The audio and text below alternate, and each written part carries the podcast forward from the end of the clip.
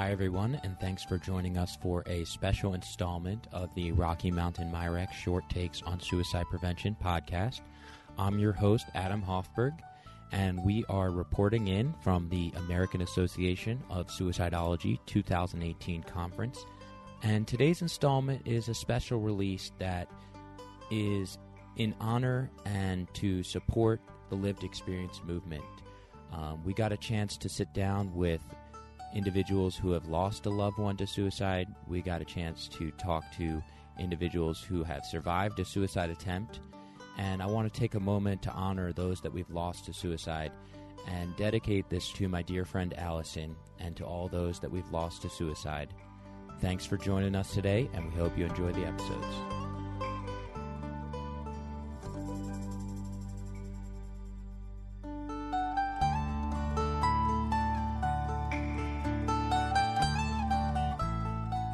Everybody. We're here at the American Association of Suicidology Conference, and I'm with Janet Schnell. She is the Loss Division Chair for the American Association of Suicidology.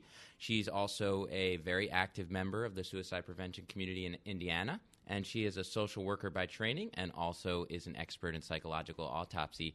So, welcome, Janet.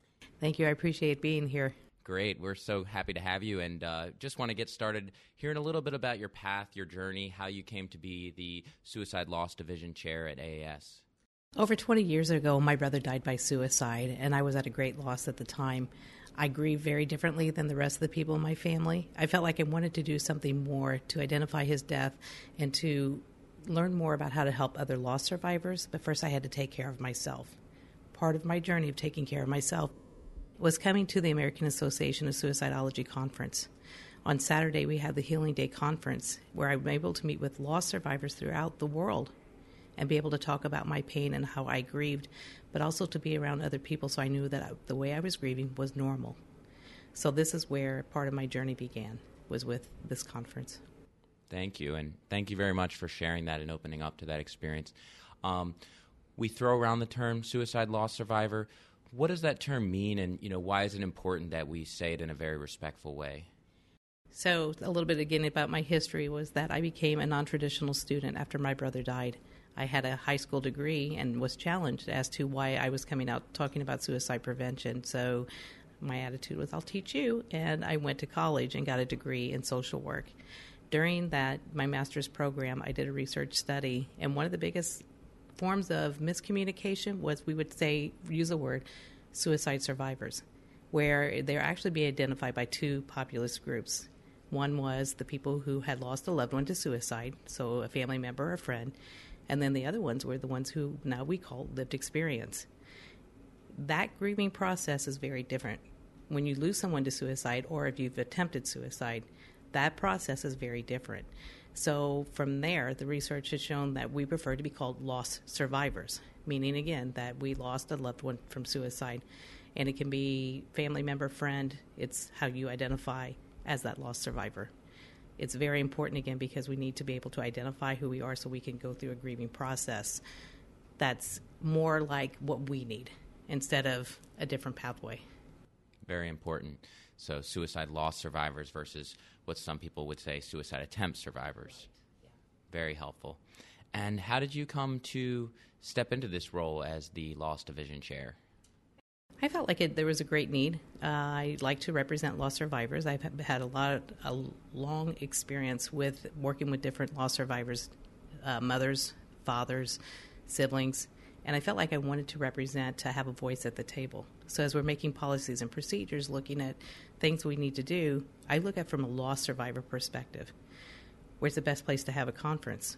Uh, what kind of panel presentation should we have? And how should the people who are presenting also be aware that loss survivors are at the, at the conference? So this year, you may notice that uh, we have division tracks, and one of them is the loss survivor division track, where those people who have decided to be part of the workshop they know how to talk at they know how to talk so that lost survivors who are in the audience understand what they're saying to use the correct terminology but also to be very well aware lost survivors are in the room.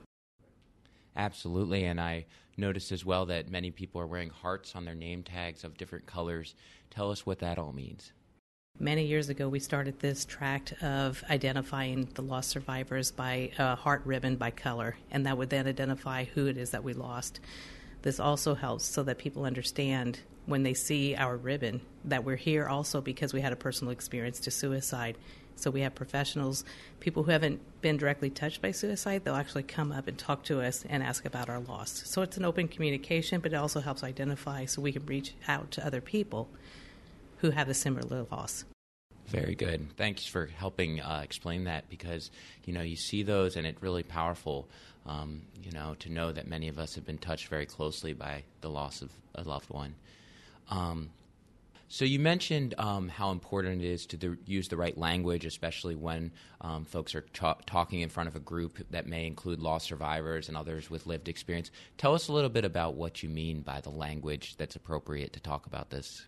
What I look for, first of all, is what I had said earlier about defining what a lost survivor is, not just saying a survivor of suicide, but defining the lost survivor. But another area that we as experts need to really make sure that we're aware of is using the words like committed suicide. For me, it's very bothersome to use committed suicide because he did not, my brother did not commit a crime. For my brother, when he died by suicide, it was not a choice. He did not do something that was intentional to hurt us. Instead, what he had done was he, the only thing he knew he could do to stop the pain. So when we use the words like committed suicide, there's a very negative remark, uh, negative feeling with it. And so when we have this conference, especially for lost survivors, people who are presenting, they have to be well aware of what words that they use. That instead of saying things like committed suicide, we would use things like died by suicide but if a lost survivor stands up and says committed suicide, they also understand not to correct not to correct that lost survivor. That that lost survivor needs to be able to use the words they want to, but the professionals need to use a different terminology. That's very, very important, and I'm so glad you're helping to share that information because I do think part of this process is educating folks around that. Um, it becomes ingrained. I don't think people often realize that that can be a very stigmatizing, hurtful way to talk about it. And so again, um, anything more to say on that topic? No, no. I think it's just we need to be very well aware that when we're talking, that lost survivors are coming to this conference with their heart. Uh, some are brand new survivors. Some are more out, like I am, but we still have that lost survivor title. And this can be a very emotional conference because it's a lot of information. And so it's helpful for people to reach out to us and just put their hand on our shoulders and say, hey, did let you know, just checking in. Are you doing okay? um, to know that we're welcome. Very good. And um, you mentioned there's a whole aspect to this conference, healing after a suicide loss. Tell us a little bit about what that program is about, and you know how folks can learn more information about it. On Saturday is our Healing After Suicide conference, and so we're starting out in the morning with Kay Warren talking, uh, sharing her experience, and then we'll have a breakout session where she'll do a question and answer period. From there, we'll move on to a panel presentation with people who have had over 30 years' experience because this year is our 30th anniversary. So we're marking that by identifying people who've been through American Association of Suicidology conference with the Healing Conference and saying where where were we before and where are we now. From there, then we'll break off into a healing sessions where you can meet other people who have similar losses. So for me, I would go to the sibling loss uh, uh sharing group and then from there, we'll have workshops that are specifically geared towards lost survivors. Different ideas, different ways of healing. Um, hope and healing is definitely what we're looking for, is for people to be able to offer their experience, but also walk away being hopeful that they will survive. And that's what's most important is that we need to know as lost survivors that we can survive. Many days we're just taking one step at a time to where we can start running, but we need to know that we can survive. Very powerful message there.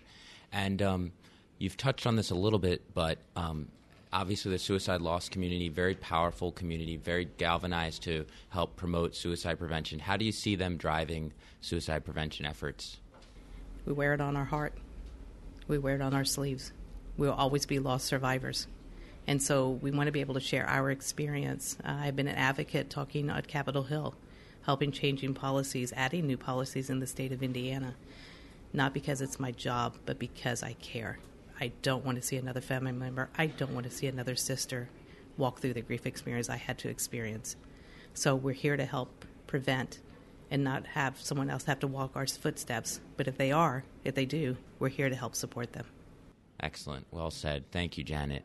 Um, do you have any final thoughts before I let you go today? Um, you had previous, previously talked about the psychological autopsy. That is something that's near and dear to my heart. What I have found as being a psychological autopsy investigator is it gives it's giving lost survivors a chance to talk about their pain, their grief, their experience.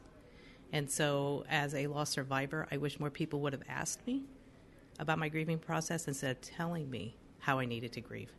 Mm. So, I feel like in the professional field, we need to do a little more listening instead of telling us, lost survivors, this is what you need to do. And so, more opportunities that we can have to reach out to be talk about our story is very powerful and healing for us. Excellent. Well, again, thanks for joining us. And one final question Where can folks go to learn more about the AAS Suicide Loss Division and also to hear about uh, possibly attending this uh, Healing After Suicide Loss conference?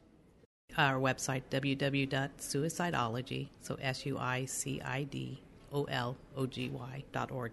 Um, but you can go there. But if you have any questions at all, I'm open to, to answering questions. And you can reach me by my email, which starts off with the number one and then suicide survivor at gmail.com.